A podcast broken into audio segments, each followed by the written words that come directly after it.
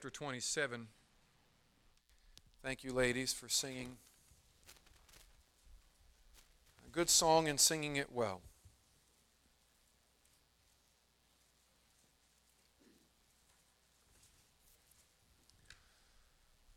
Man, this is this is weird.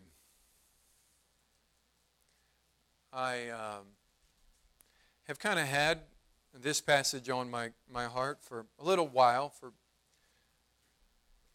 kind of the graduation service this evening. And the thought has been something that was, you know, there for all of our young people. And then as I was sitting and, and praying and thinking and writing notes in the Bibles of uh, the young people before service, it hit me.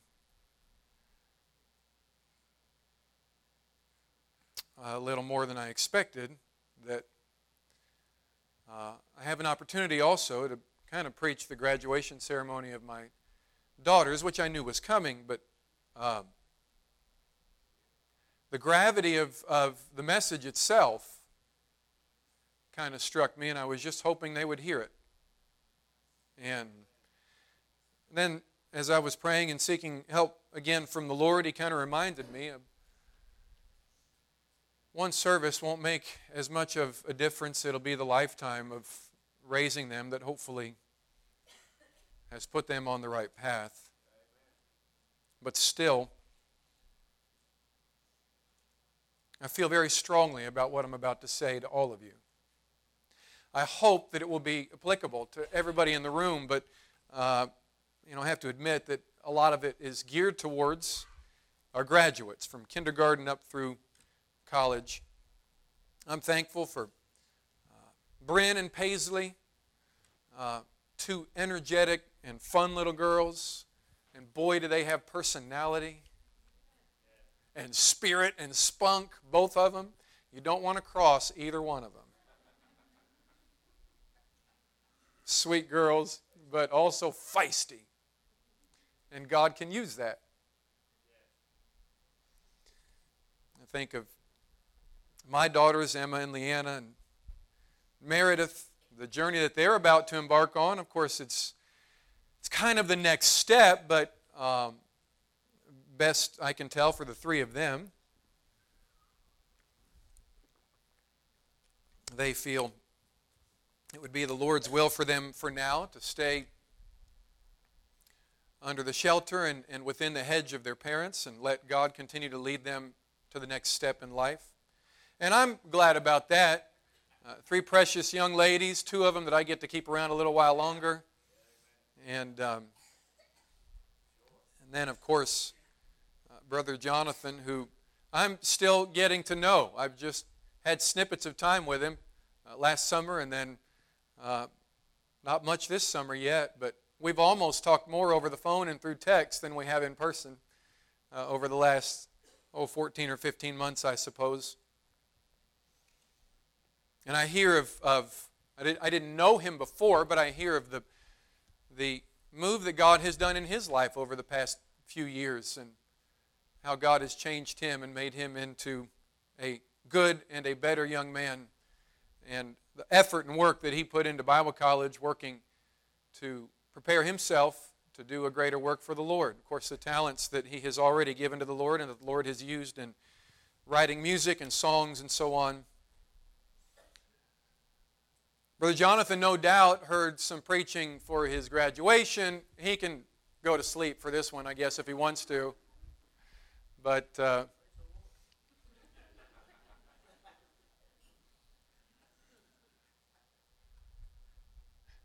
many of us have heard these passages preached. You could really read the whole chapter. You kind of almost need the whole chapter. I'm going to try my best not to do that uh, this evening. But let's all stand to our feet, if we could, please. Acts chapter number twenty-seven. Paul is in the last little bit of his journey of life and ministry.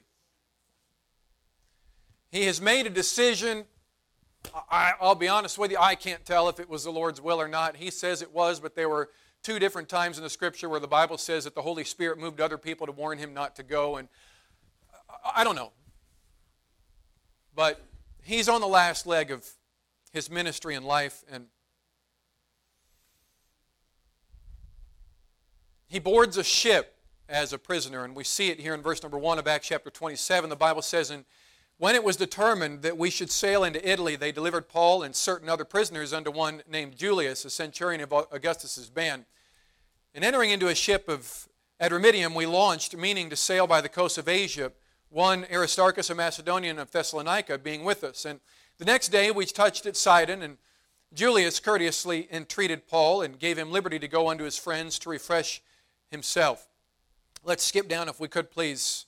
Verse number seven, when he had sailed slowly many days, when we had sailed slowly many days, and scarce were come over against Cnidus, the wind not suffering us, we sailed under Crete over against Salmone, and hardly passing it, came unto a place which is called the Fair Havens, nigh whereunto was the city of Lycia. Now when much time was spent, and when sailing was now dangerous, because the fast was now already past, Paul admonished them, and said unto them, "Sirs, I perceive that this voyage will be with hurt and much damage, not only of the lading and ship, but also of our lives." Nevertheless, the centurion believed the master and the owner of the ship more than those things which were spoken by Paul. And because the haven was not commodious to winter in, the more part advised to depart thence also, if by any means they might attain to Phenice, and there to winter, which is an haven of Crete, and lieth toward the southwest and northwest. And when the south wind blew softly, supposing that they had obtained their purpose, loosing thence, they sailed close by Crete. And we know now the rest of what happens. They head out to sea against the counsel of Paul and find themselves in great trouble. You often want to preach inspirational messages coming into these graduation services. And I remember some of the messages I've had the privilege of preaching at different graduation ceremonies. But this one may not be as inspirational as it is more a message of warning. I want to speak to you this evening on this subject, avoiding shipwreck. Avoiding shipwreck.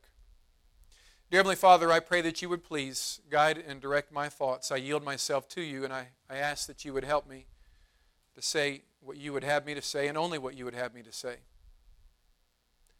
I know I'm just a man, and I need your power, and I beg you, please, that you would anoint this service with your power from on high. Do, Lord, please, what only you can do in this service time. We yield it to you. I yield it to you. We pray this as we ask it in Jesus' name, and amen. You can be seated.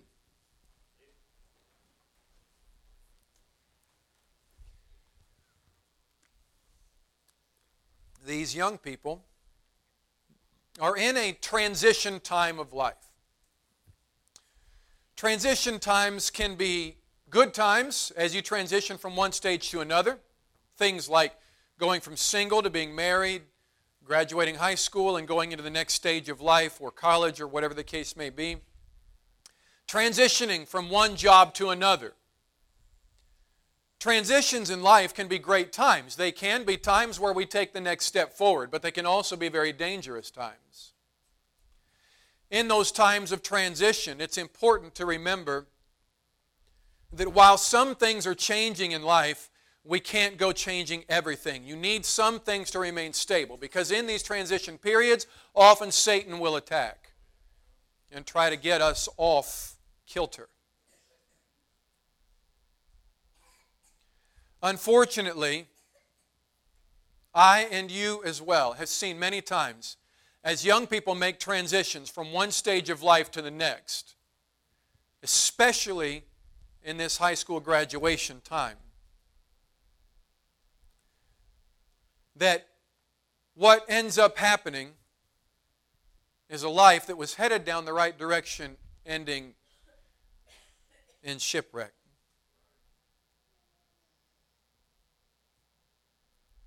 I hope that all of you young people will hear me. If there is anything that we desire for you, as parents, as a church, as your pastor, it is that the investment that has been made in your life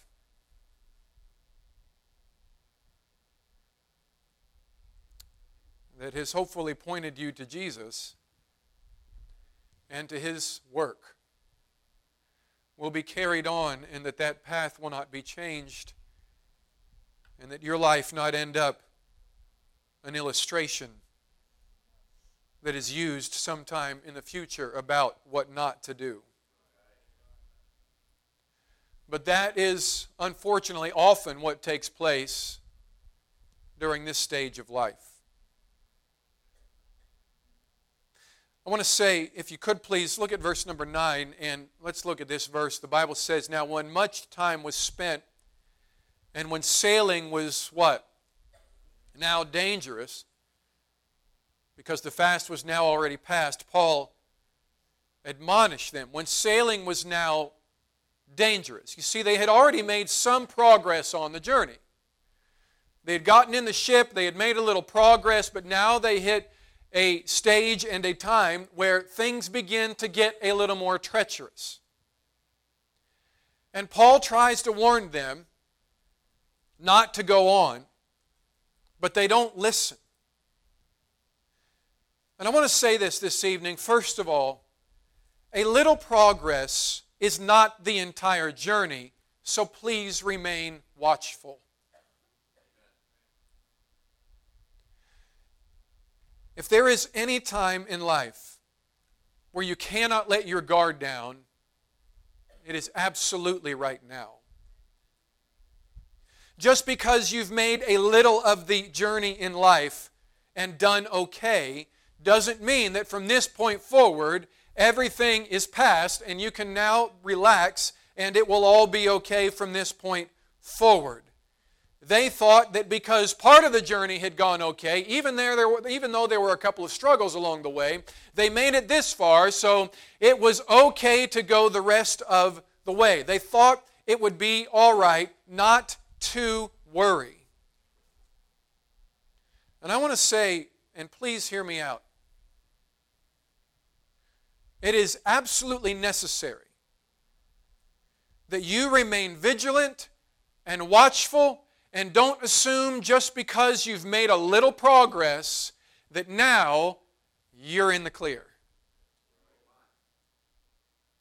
Just because you made it through high school, and just because you've made it this far, that now all of a sudden you've got a little knowledge and you've got a little understanding and you can just let your guard down because adulthood gets easier. And can I say that you are always going to need more direction. And you never, ever grow out of that. Brother Jonathan, you'll never grow out of it. And church, I don't care where you are in life, you'll never grow out of the need for direction from God or the need for direction from others, that no matter how far you have come, we cannot ever afford to be settled and comfortable. Be vigilant. Remain vigilant at all times. Some of the most dangerous times in the Christian life or when we've made a little progress, and if we're not careful, we become proud of our progress. We become glad about our progress and begin to think, hey, I've arrived a little bit, everything will be okay. You know, it, it doesn't matter how many times I try. The moment I start to get a little proud of myself, God always knocks me down a notch or something dumb happens. I really don't want to tell this story, but it happened again last night. We were outside getting ready to play a little cornhole, and Keegan, my nephew, walks out, and I don't know where he got this idea, but the boys were tossing the football, and he says, Uncle Josh, I want to play football with you. I said, Keegan, you want to do that? He said, no, I want, I said, what do you mean you want to play football? He said, I want to see if I can catch the ball again. I said, you don't want to do that. It'll be ugly for you. And so he kept, he kept working on me. And I said, all right, all right. If you insist, I'll show you how real men play. And I started trash talking, you know, and I thought, this crazy kid, this will be nothing. And so I lined up on the defensive side, and he lined up on the offensive side, and Dad uh, grabbed the football and was getting ready to throw it, and three out of four times that dumb kid beat me.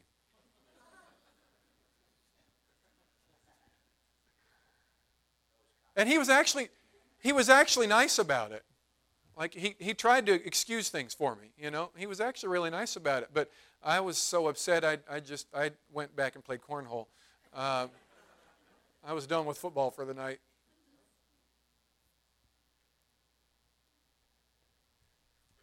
God can find a way to humble us, and He often does.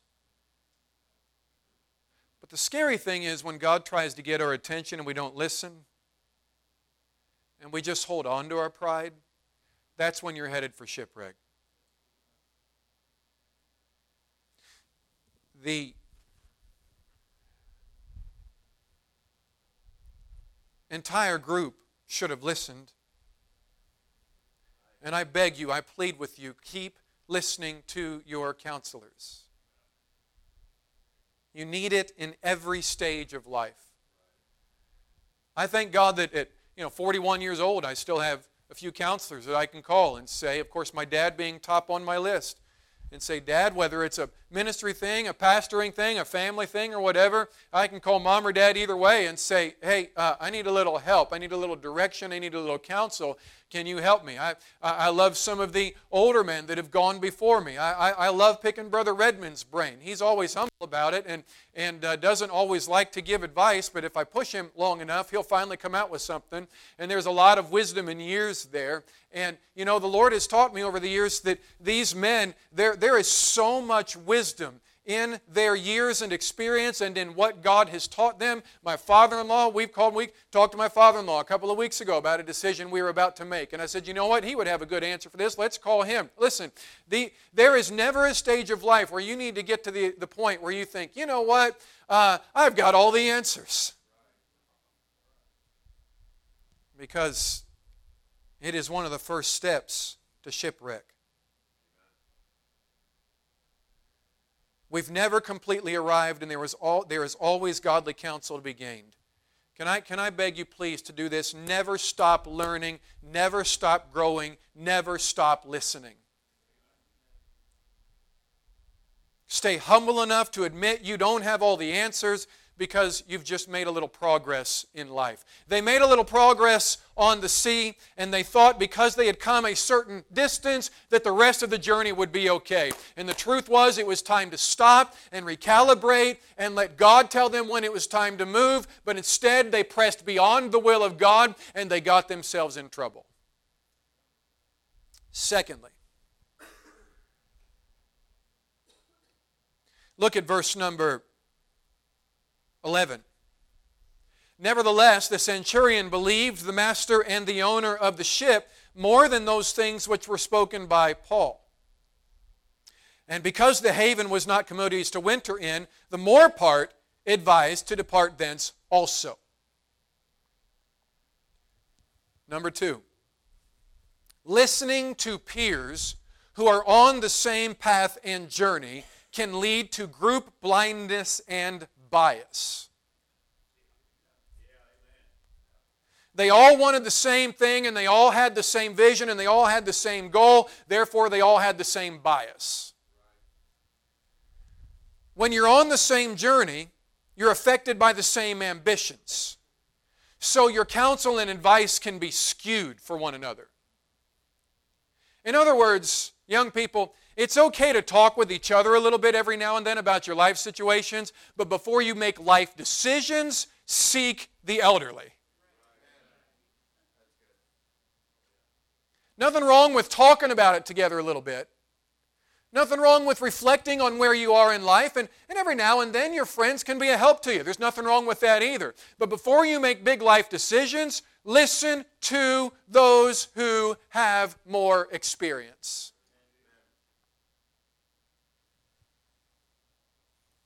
Because they were all listening to each other, they got bias against what God was trying to say. And the Bible does say that in the multitude of counselors there is safety, but that doesn't mean that in the multitude of friends who are giving you counsel there is safety. You often need somebody who can tell you the truth, who has been there, done that, seen what's down the road. Listen to them. Now listen, we may not be able to guard you in football anymore or jump and spike the volleyball anymore, but there are some things that you can learn from your mom and dad, and you had better be glad you can still hear their voice. There are still some things that you can learn from your preacher, from your Sunday school teacher.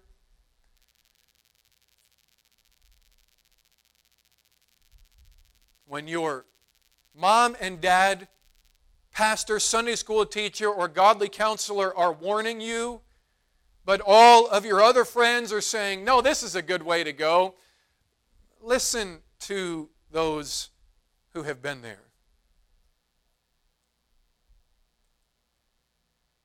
This is kind of another message, but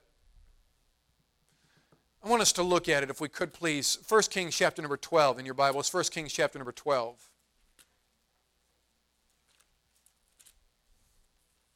Solomon is about to pass off the scene.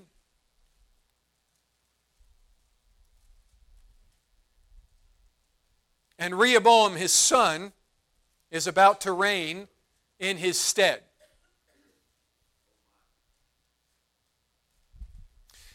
He has some decisions to make, and the people sent and called him in verse number three of First Kings twelve. They sent and called him, and Jeroboam and all the congregation of Israel came and spake unto Rehoboam, saying, Thy father made our yoke grievous. Now therefore make thou the grievous service of thy father and his heavy yoke which he put upon us lighter, and we will serve thee. And he said unto them, Depart yet for three days, then come again to me. And the people departed. Now this was a good decision. He decided that because he had a big decision to make, that it was a good idea to take a step back and seek some counsel. So, he says, come to me in three days and I'll give you an answer. Verse number six, and King Rehoboam consulted with the old men that stood before Solomon his father while he yet lived, and said, How do you advise that I may, may answer this people? And they spake unto him, saying, If thou wilt be a servant unto this people this day, and wilt serve them, and answer them, and speak good words to them, then they will be thy servants forever. But he forsook the counsel of the old men which they had given him, and consulted with the young men that were grown up with him, and which stood before him. And essentially, he goes to his buddies and says, All right, I've heard what the old men have to say. What do you young men say? And they basically said, Well, why don't you just be even more of a king and even more of a lord over them, and establish your authority right now, and don't let them talk to you like that. So, Rehoboam comes back to him and he essentially says, I tell you what, you want your load to get lighter? There's more strength in my little finger than there was in my entire father. And I'm going to take care of business. And he split his kingdom.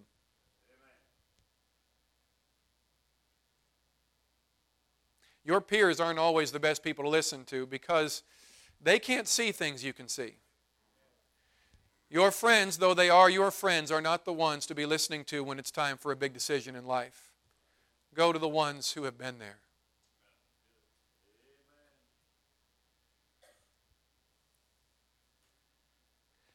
Oh, man, I'm about to, I'm about to step in it right now. Can I say this too? I guess I'm not. I just have to be careful how I say it. Um, be careful who you get your counsel from. Just because they're older doesn't always mean they're the best person to ask questions of. So, if somebody walks with God and you can tell they walk with God and they love God and they seek the will of God, that's a start. Now, something else to be aware of. I wouldn't get counsel about marriage from somebody that's been divorced twice. They may have some lessons that they have learned that could be helpful, but I would go get counsel from somebody who's been married for fifty years and figured it out. Believe me, if they were married for fifty years, it doesn't mean that they didn't have problems. And anybody that says they didn't have problems either didn't live in the same house or they're lying. It doesn't mean they didn't have problems. They've worked through the problems. When I try to seek counsel, I was taught this principle a long time ago, and when I try to seek counsel about ministry things, I'll call, I'll try to call a preacher who has been successful in a certain area of ministry. Do you follow me? When I approach that area of ministry.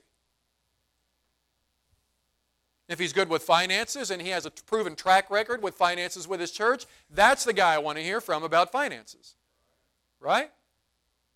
If he's really good with people and he's had a good track record dealing with people, that's the guy I want to hear from when it comes to dealing with hard situations with people.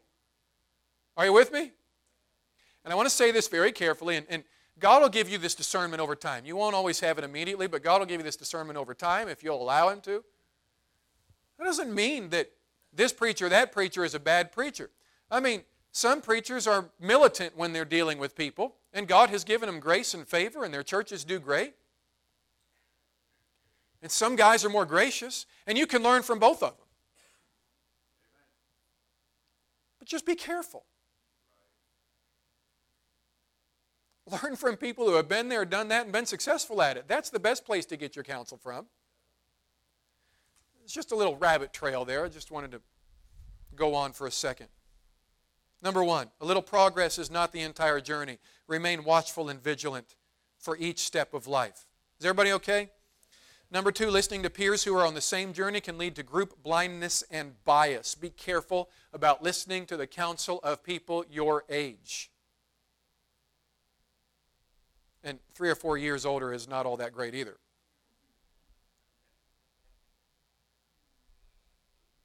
Number three, and I got to close up shop. Back to Acts, if you would please, Acts chapter twenty-seven.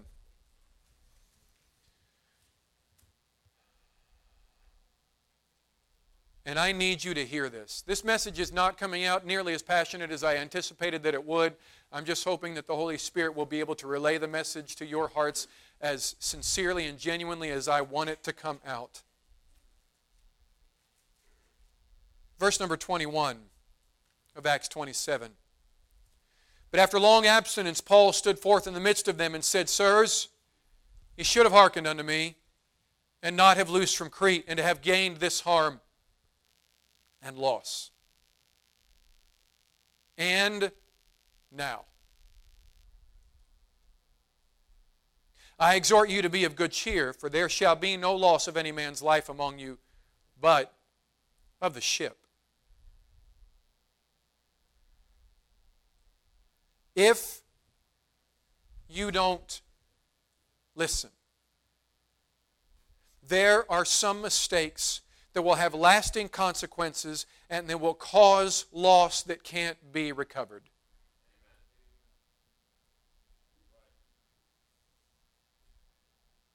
Yes, God can forgive. Yes, the pieces can be, be picked up, but they can't always be put back together. Some decisions will cause you to suffer harm and loss that won't be fixed.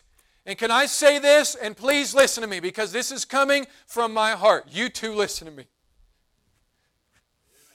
I've done my best, but it always hasn't been good enough. Hasn't always been good enough. I'm not perfect. Neither is your mother. We have tried. If you go out there and mess up, we'll always be a shoulder to cry on, and we'll help you pick up the pieces. But there are some decisions you can make from this point forward that will mess you up, and we can't fix it.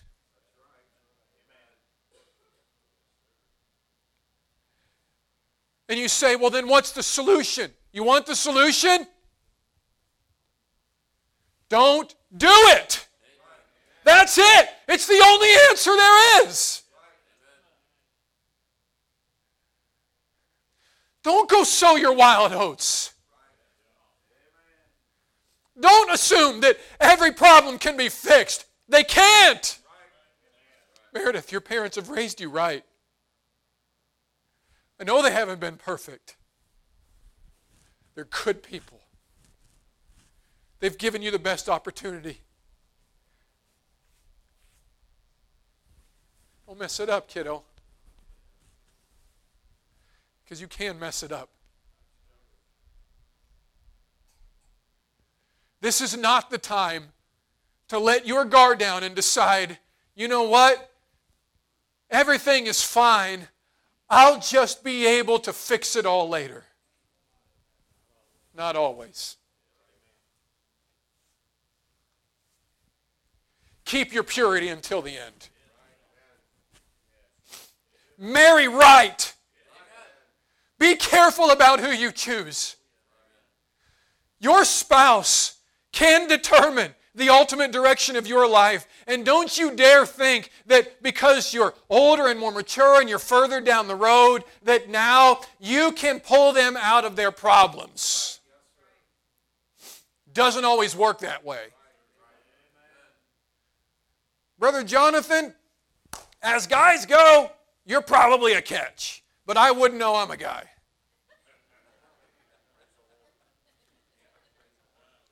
Is Miss Rachel saying no? No, no. Nothing like sibling love. He's tried to be careful. Don't get desperate and lose that chance. You get one shot at a good marriage. And, and, and that doesn't mean that people can't have a good second and third marriage. I'm not saying that at all. We have precious people in our church who are on their second or third marriage and they've learned from their mistakes and they're doing well. I am not trying to discredit or talk down about you. Some of those precious people could stand up here and give the same warnings. Keep your heart for one person to the best of your ability. Prayerfully consider who you marry and look at the spiritual things they matter most. Make sure you're attracted to them. That helps a lot. You know, these guys that say you don't need to be attracted to your spouse, you know, as much as you just need to look at the spiritual. Brother, I don't want to wake up next to an ugly person the rest of my life. And thank God I don't have to.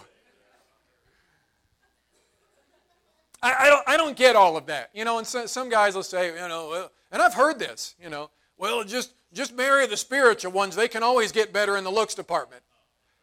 You know, almost everybody that says that married the cheerleader of their school. And I would love to see them, I would love to see them get up and tell me that in public, their wife is ugly, but she got better. You need to be attracted to each other. There, there's a practical side to our relationships. But my word, if they're attractive but they have no spiritual compass, there are better choices. You know, godly people don't have to be ugly. There are good-looking people out there that love the Lord. It's amazing how that works, but it really does happen. Please hear me out. There are some mistakes you can't come back from. And you can pick up some pieces and you can end up on shore, but you're never getting the ship back. And you're never getting you're never getting all those things that you lost back. So how do you do it? How do you how do you fix that problem? Just don't do it. Keep your guard up and be careful about big decisions.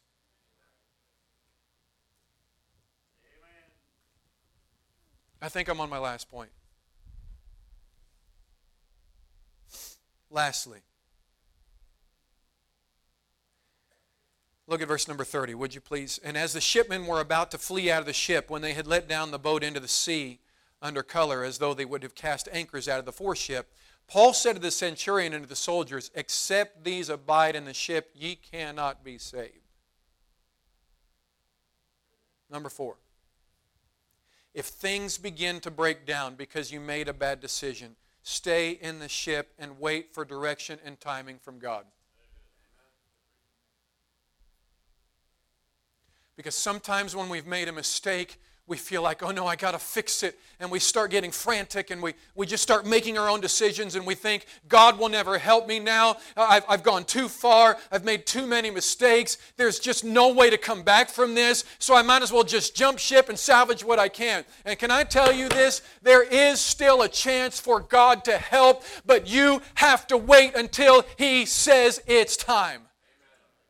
Don't get ahead of yourself. God wants to fix us even after the ship is broken. And He is willing to fix us and help us from that point forward. And no, there may not be some things that you'll ever recover, but if you'll just be patient and not get ahead of yourself and not panic and trust God, things can be okay. Stay in the ship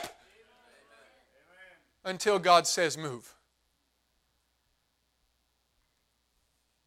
Don't panic. Amen.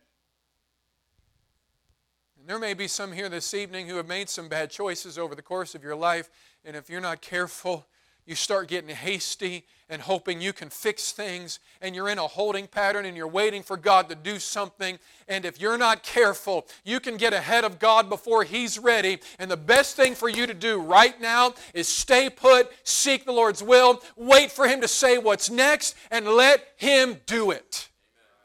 Amen.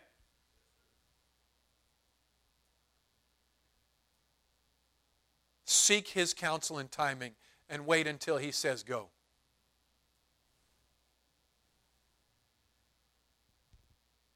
Husband or wife, there may be mistakes in the marriage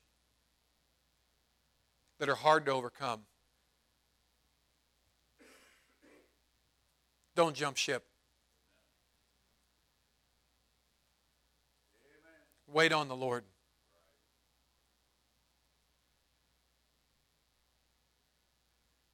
Let Him work. Don't panic. Be patient and wait for God to move. Please, please. And you young people, please, please hear me. Man, I wish I could pull this out of my heart and stick it into yours. God is not done with you just because there are mistakes that can't be fixed. Wait on the Lord. He may not be able to put all those pieces back together, but there's still hope.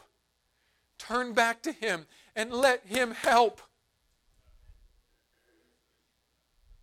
Don't try to fix it all on your own. Don't try to lean on your own understanding. Turn back to the Lord. So you missed His counsel the first time.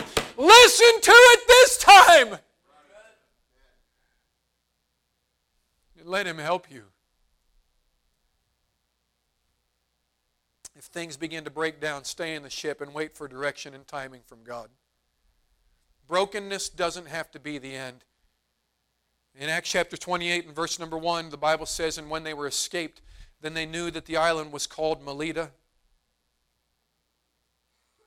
They didn't even know where God was going to save them to. They had been tossed at sea and had no idea where they were headed next. They didn't know what the name of the island was. They didn't have a clue where they were. All they knew was that God had rescued them and they were safe. Give Him time. He can bring you back to safety.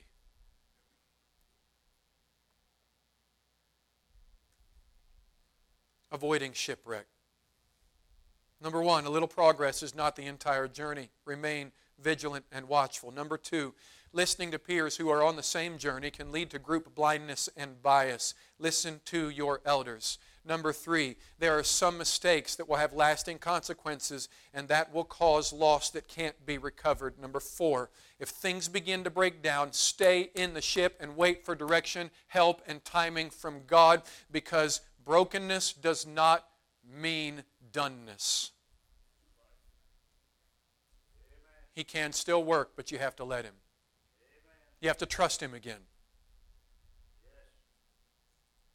Dear Heavenly Father, I pray that You would please help this evening. Imprint these truths upon the hearts and minds of each and every person here.